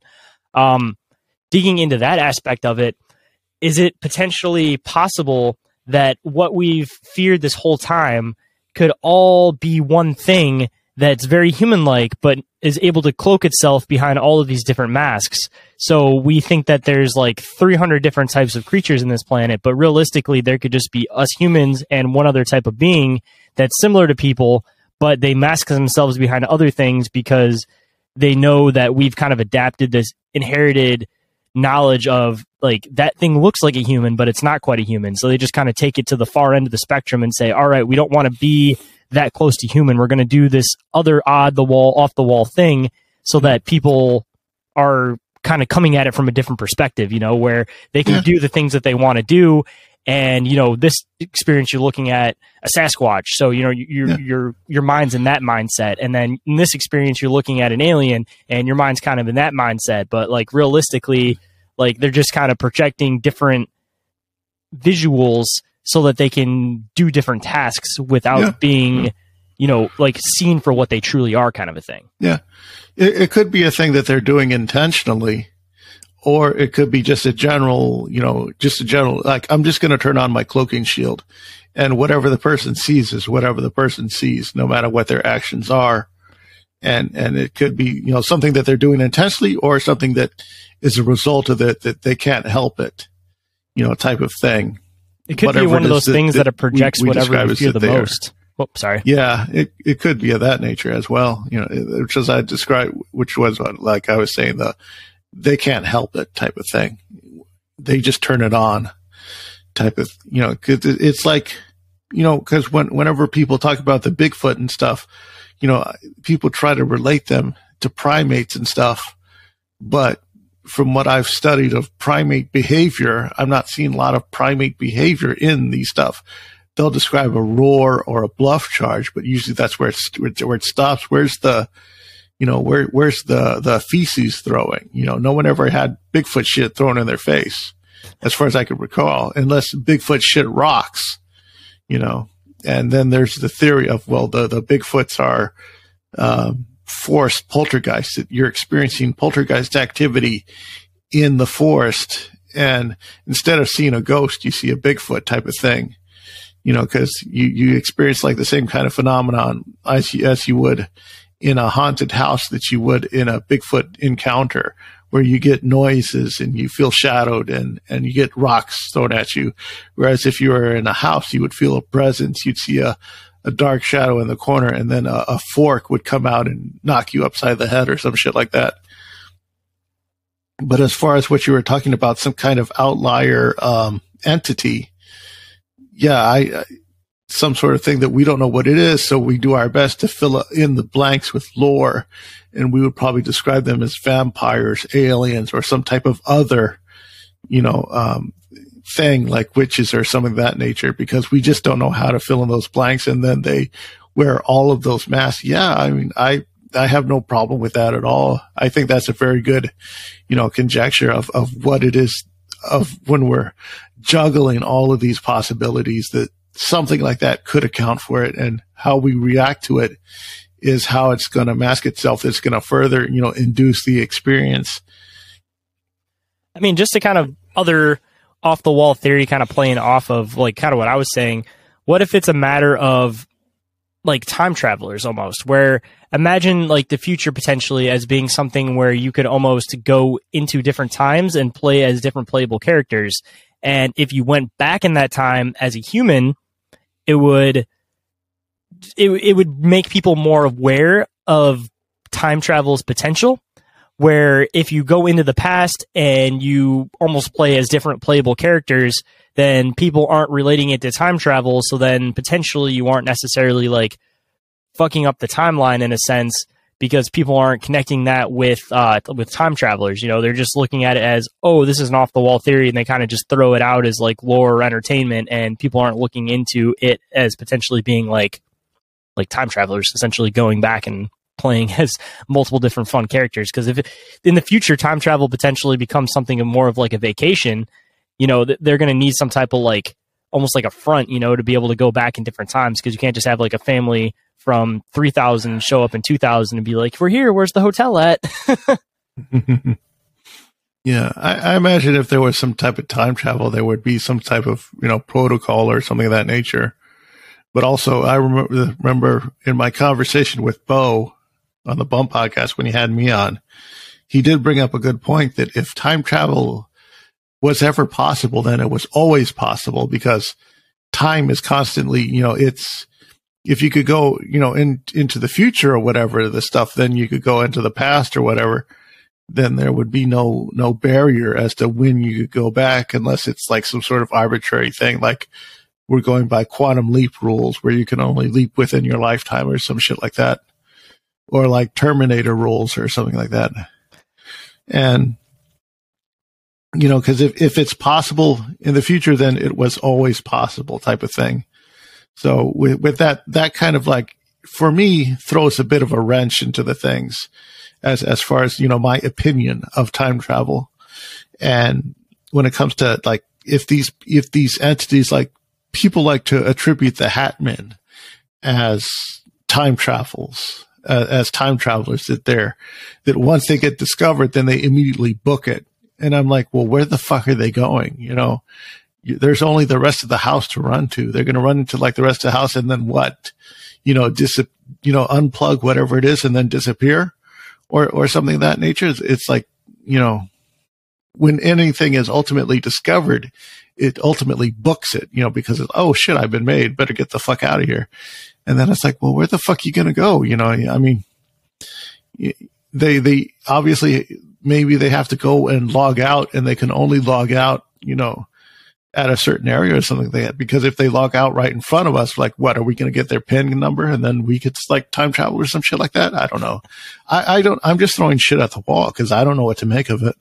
I mean, honestly, too, when it comes to the time travel thing, it may not be something that potentially, like, it may not be something where you project like your physical self. Maybe it's an aspect of like you don't necessarily you almost like project your consciousness or you are able to almost like uh like play a character within that time where you're not physically there, but there's like a like a hologram that you're like playing that character at that time potentially. And I mean, going into again another time travel theory, one thing that I've always liked to entertain too is the fact that kind of like what you're saying that if time travel is ever possible, then it's always been possible. But continuing off of that, is it ever possible to essentially fuck up a timeline because if you went back in time and you did that thing in the past, it's already happened and it's already guaranteed to happen. And whether or not you, it's you in the future going back in time and having this thing change in the past, like it's already happened. It's already set in stone. So whatever you do in the past it's not going to fuck up the future because you've already done it in the timeline that you're in. Yeah. Yeah. And we go into like the multiple timeline theory. And that's where I get into the like the whole, well, that kind of fucks it up too, because there are infinite variables on top of infinite variables. Like if we were to um, shoehorn in the butterfly effect, because like a lot of people say, well, like, well, what about, you know, uh, you know, baby Hitler and stuff like that, which, you know, is everyone's favorite time travel thing, time travel paradox. You know, it's like, well, there are infinite variables up there. You know, you could like, you could like um, go back in time and like you know you know uh, direct you know, you know, uh, just, just block, you know, uh, Adolf's father for like two minutes so that way he never runs into Adolf's mother. And then they, they, they copulate a relationship of, the, of that nature.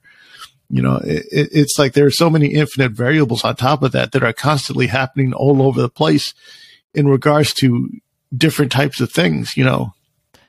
I mean, I'm not saying. And I, I said, I said to Bo and I said to him, I said, if time travel's real, then that means that we're experiencing the best potential outcome of all time travel. Like we're experiencing the, the best timeline because everything would have been fixed and, and readied and done. And all the set events, like all the 9-11s, people would have gone through all the variables, realized, okay, if we try to make it not happen, something worse happens. Or if we try to do this, then something else happens. So right now, the best case scenario is to allow 9-11 to happen so that it can have this psychological effect, which then leads these, you know, events to occurring. Cause if we take that away, then something worse is going to happen and, or something better.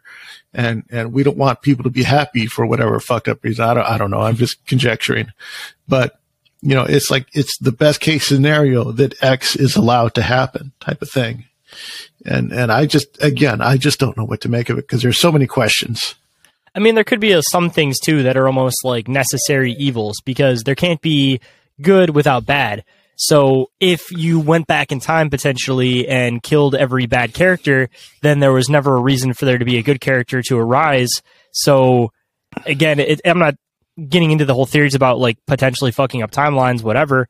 Um, if that isn't actually possible to fuck up timelines, it's like you need these people in order for the hero characters to rise from them. Otherwise, mm. there's never going to be a hero character, and then society doesn't progress, and then we may not get to a point where we're able to uh, do the things that we're, you know, like time travel, all that kind of shit, because there was never a reason for it to exist because everybody's just always been happy. It's like yeah, yeah, yeah. Everything's everything's fucking boring as fuck which is why that's what's happening in comic books right now. Everything's boring as fuck because these writers don't know how to create conflict, which is necessary to facilitate growth.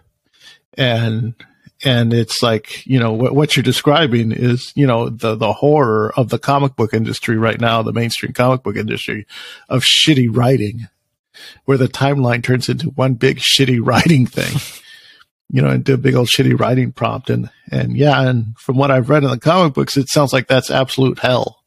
And I would prefer to have, you know, the, the Ernest Hemingway. I'd prefer to have my future dictated by a coked up guy who, you know, fucks elephants and shit in, in the forest or whatever. But whatever it is Ernest Hemingway did before he blew his head off, you know, um, it's, it's just, yeah, yeah.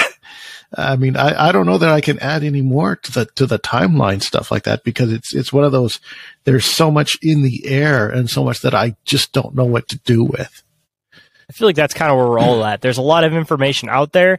It's all been collected, but it's just a matter of like putting the pieces of the puzzle together now to potentially figure it out. But even if you completely had it figured out, until we have it set in stone, it's it's always just going to remain a theory. Like you could have every single thing correct, and until somebody has physical physical proof of everything, like everybody's mm-hmm. just going to take everything as a theory.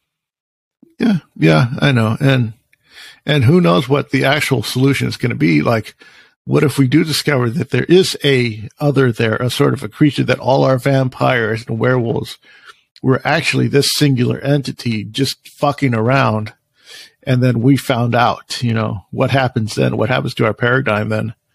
You know, I mean, because I can understand people like talk about disclosure and even though all the major religions have already answered the question of, well, if aliens are real, we do this, you know, and, and there are still people that are hung up on that. Oh, they don't want us to know because it'll ruin religion. Even though, again, like I stated earlier, they've all answered the major, the three religions that we give a fuck about have already said, yeah, we don't care if aliens are real.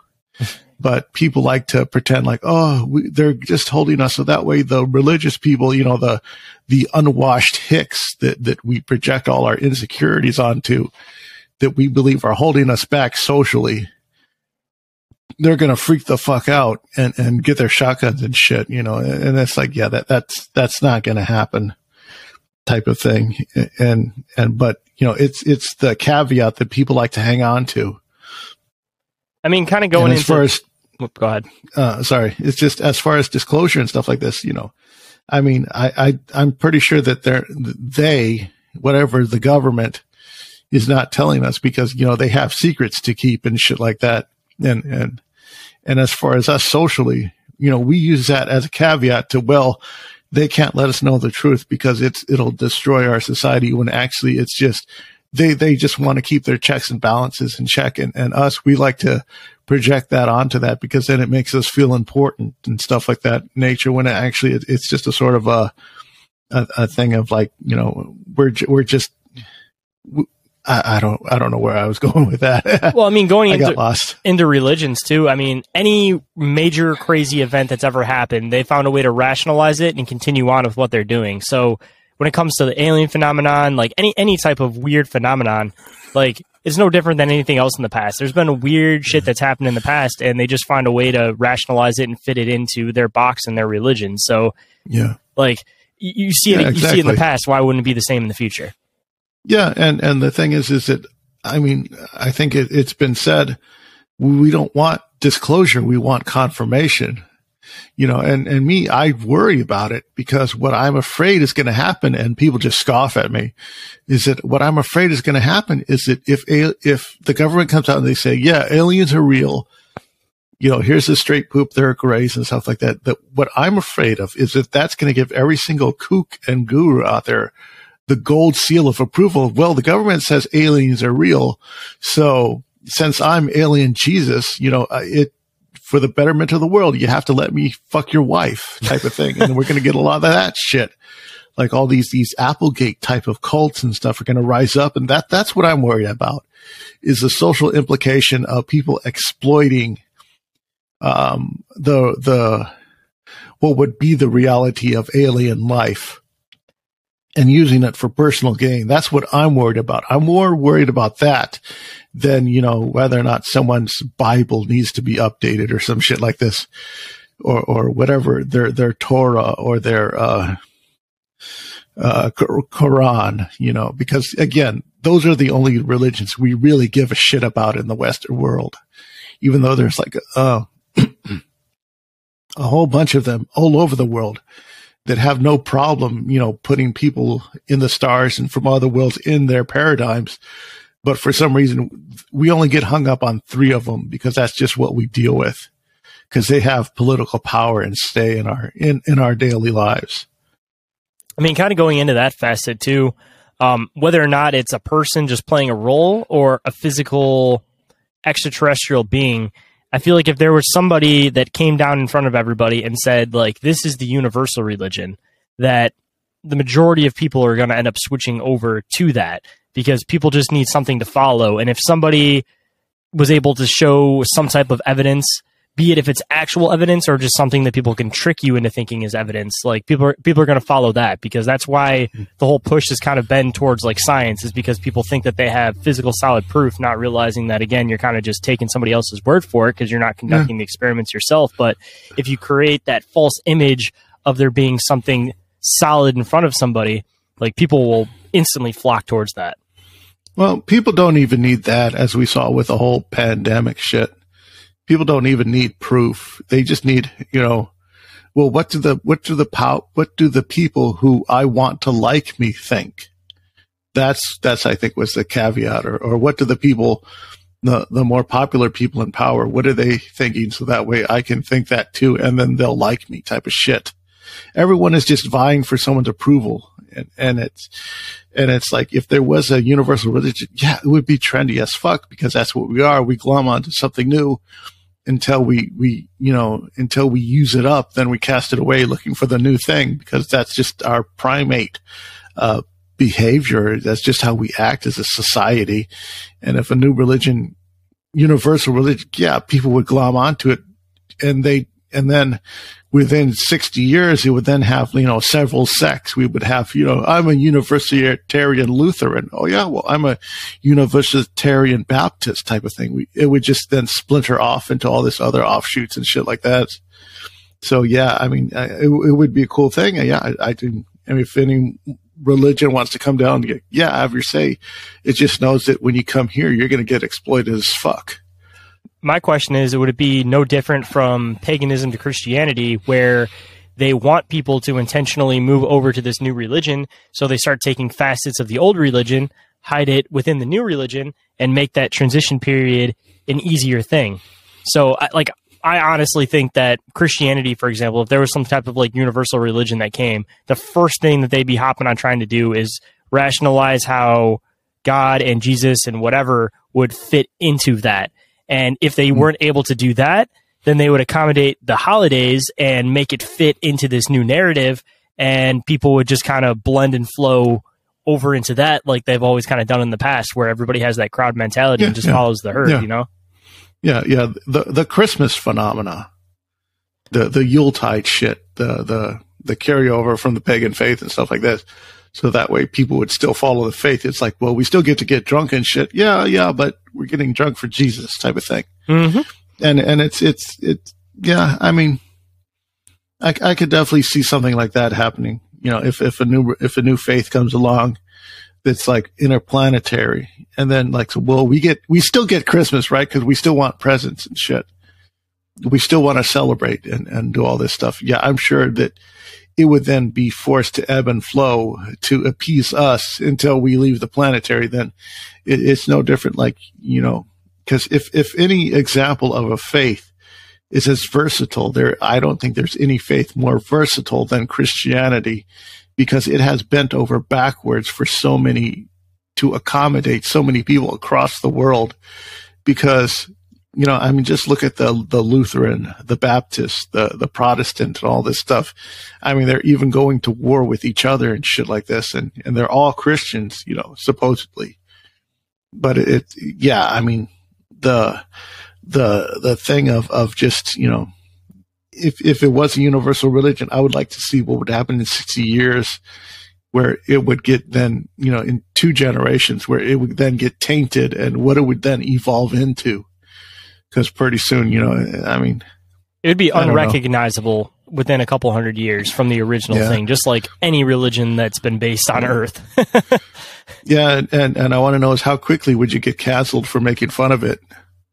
oh yeah, How, how- yeah, yeah. I mean, not not to step into that beehive, but uh, man, the thing that happened with Ye, if I could teach you that, I mean, that taught us pretty much that even in our today's culture, fuck you money doesn't count anymore. hmm it used to mean something and now it's like, well, we'll just take that away, you know?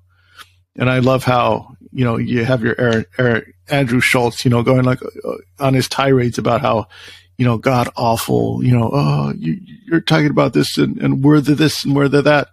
And I love how everyone's trying to say, you shouldn't say that. You shouldn't say that.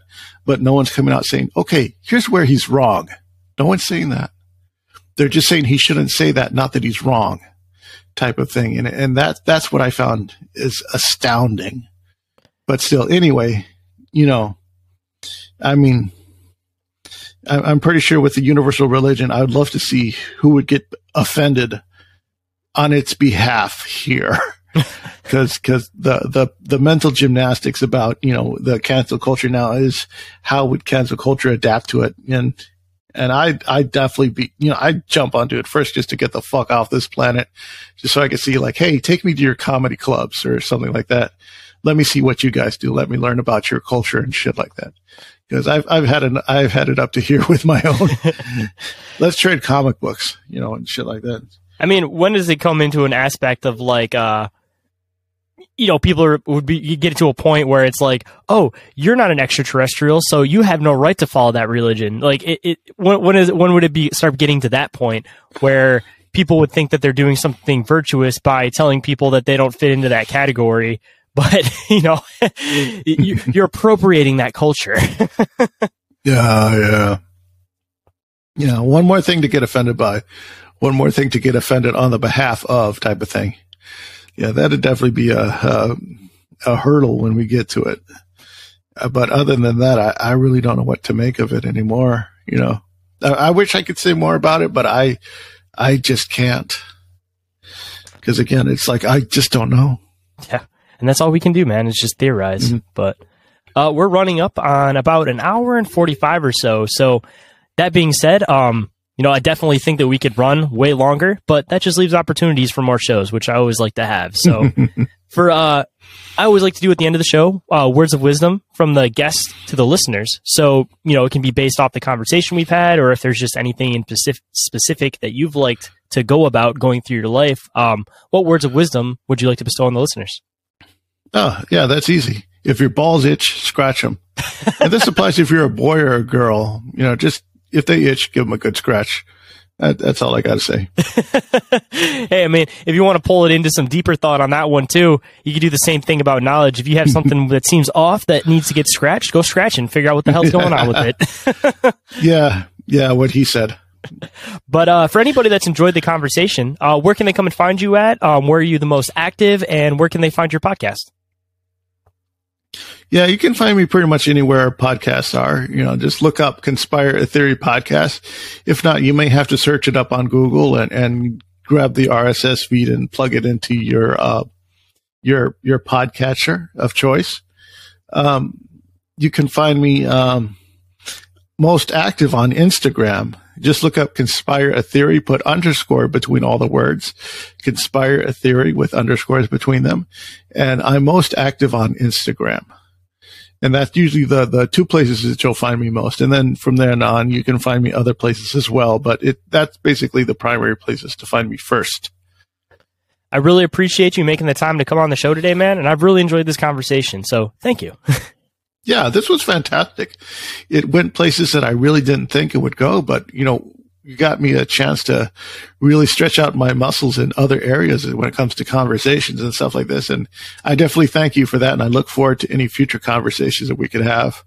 That's what I love about this show, man, and that's why I like we we're talking about before we started the fa- the show is that I like to keep it open conversation style because you never know where you might end up, and I also mm-hmm. appreciate the fact that on my show, I kind of try to make it like a mental workout for myself where I get into some weird mm-hmm. off the wall theories, um, just entertaining the ideas because, you know, the brain's a muscle, man. The only way that you're ever going to be able to expand your mind and really start to grasp out there weird concepts is if you, you know, take the time to do the workouts, man. Yeah. Yeah. Yeah, and thank you for having me on my show. I definitely appreciate you reaching out to me. You've definitely shown me a lot of, you know, brand new content, introduced me to a lot of new people. I, I think you had, what is it? Connor Flynn on your show recently. Mm-hmm. Yeah, he's, he's yeah. Awesome I, have been a, I, I've been on a few live streams with him. It's going to be a couple days before I retouch that episode because, you know, usually I can listen to a show at like two and a half speed. With him, I have to take it down to like half the speed because he goes a mile a minute he shoots out of a fucking cannon. Goddamn. I mean, it's like, I'll say this much. Uh, Alex Stein is the Colin Flynn of politics because Jesus Christ, that guy's got like shot out of a cannon. He, he's so awesome. And most, I've been on live streams where he's come on and it, it's just, I love the stuff that he says, but I got to slow it down a little bit so I can keep up with it because you have some great guests on your show. And I, I think I just finished one with, uh, what is it? Uh, Peaches. Oh, uh, um, Julia from Cosmic Beach. Yeah, that was her. Her accounts were quite harrowing and, and really intriguing, and it's, it's just fascinating. All the all the people that you've spoken to and talked to, and all that stuff, and and your friend Kyle as well. You know, when you guys do the big dumb inquiries and stuff like this. You know, I mean, I, am really enjoying this show and I'm so glad to be a part of it. I, I hope I can come on and, you know, maybe be part of a roundtable or, or, talk to like other people as well, because it's just so many interesting conversations coming onto this show. And, and, you know, I definitely want to get my hooks in it as well. Oh yeah, man, you're always welcome. I'll have to set up something for you to come on Big Dumb Inquiries, but as far as I'm sure it might, it's probably the same for you. Half the reason why I started the podcast is so that I would be able to have these conversations because mm-hmm. when it comes to just like real world type stuff, it's like you have to kind of keep things a little bit shallow until you kind of get a feel for people. And then you can kind of start expanding and throwing ideas in and building up. But it seems like when it comes to podcasting you can just get into the deep nitty gritty right away. And that's like one of my favorite aspects about it is you don't have to worry about like is this person going to think i'm crazy? You can just hop right in with what do you think about aliens man? Yeah definitely. And, and thank you thank you for your time as well. Anytime you want to come on the show you're always welcome. And approaching the end of the show, I got to do my my little end of the run stuff. So uh, if anybody's interested in being a guest on the show, if anybody's interested in sponsoring the show, if anybody has a topic that they want discussed on the show or a guest that they would love to see on the show, or just in general, if you feel that you have anything you can contribute to the show to help the show grow, I definitely want to hear from you. So don't be afraid to shoot me a message. Um, you can email me. The email is inquiries of our reality podcast at outlook.com. Or, you know, if, if you're not a big fan of email, you don't like using email, go and shoot me, an, shoot me a message on Instagram. That seems to be the thing that I'm the most active on. So definitely go through Instagram before any of the other social medias. But again, at the end of the show, I'm going to give you all the link trees again. And if you didn't quite catch them in the beginning and at the end, you know, they're, they're down in the show description. But if you want to check out the Inquiries of Our Reality link tree, it's L-A-N-K-T-R period E-E slash Inquiries of Our Reality podcast. And if you want to check out the umbrella of all the shows and all the fun stuff I do, that's going to be Open Minds Media. And that's L-A-N-K-T-R period E-E slash open underscore minds underscore media. And with that, I hope all of you enjoyed the show, and I'll catch you on the next one. Have a good night, everybody.